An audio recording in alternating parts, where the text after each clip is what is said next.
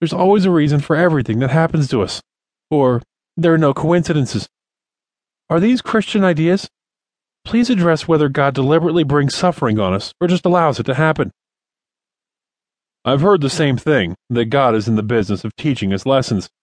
That kind of lessons learned, I've heard, are generally limited to cliches like, don't be in such a rush, or eat more vegetables, or my favorite, God helps those who help themselves. I've not heard lessons like, I should repent, or I should pray more, or I will give away my riches to the poor. These latter statements really are lessons that have been learned by the saints of the past, especially those who were given terrifying visions of the afterlife. Smelling the roses is nice, and we should enjoy good things and be thankful. That statement usually doesn't carry the aroma of thanksgiving, does it? It really denotes what the moderns call, with incredible self incrimination, me time. There's no such thing as lessons from God that have anything to do with self esteem. There are no meaningless coincidences. In fact, this cliche does not go far enough.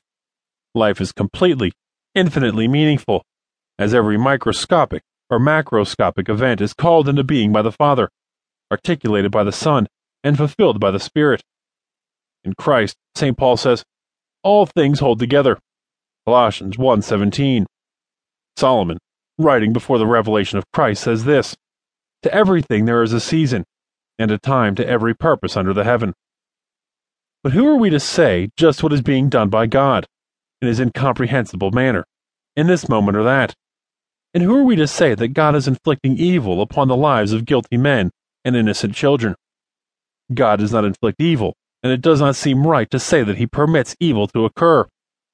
He's given humanity freedom to love or to reject love, and now he has veiled the mystery of the course of time to those caught in its stream, so we cannot predict its particular course, and we cannot blame its destructive coincidences on the headwaters or the sea. We can, however, blame the good coincidences on the one who speaks to the wind and the wave and says, Peace be still. For as St. James said once, Every good and perfect gift is from above, and cometh down from the Father of lights, with whom is no variableness, neither shadow of turning. James 1:17. Father, the church says, Judge not. So who are we to judge someone who chooses suicide?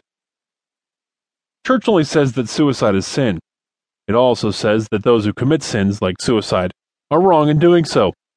Is it judging to say that a decision is wrong and that a contemplated action is sin?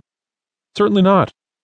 All of society, especially including those who oppose the church, is quite practiced in identifying choices in their rightness or wrongness. It is interesting that the people who complain about the perceived judgmentalism of the church are usually the ones who are quickest to protest injustice or unfairness.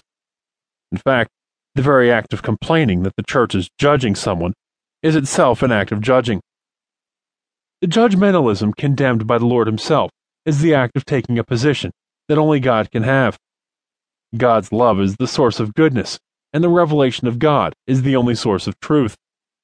No man can assume the right of determining the relative worth of anyone, for that is what the sin of judgmentalism is. It is more like bigotry and condescension. But no man is excused from the burden of finding out, from the Church, whether a decision is right or wrong, whether it coheres with God's will, and whether or not it is a sin. If God reveals, in Scripture and in tradition of the Church, that man is to die only at God's bidding, then any artificial hastening of that moment is wrong. To call a decision contrary to God's will a sin is not only acceptable, it is a responsibility. There are many people today who want to redefine suicide as a right or as an acceptable alternative in ending of life planning. This is a redefinition that does not at all change the moral reality of the act. It only changes the terminology from a word that is patently offensive to a word that is palatable in contemporary jargon. So, are we wrong if we judge someone who chooses suicide? Yes, if we truly are guilty of judging another human being, which we are forbidden to do. But are we wrong if we say that suicide is wrong? Are we wrong if we say that a person who committed suicide sinned? No, we're not wrong in saying this. In fact, we'd be wrong if we failed to do so.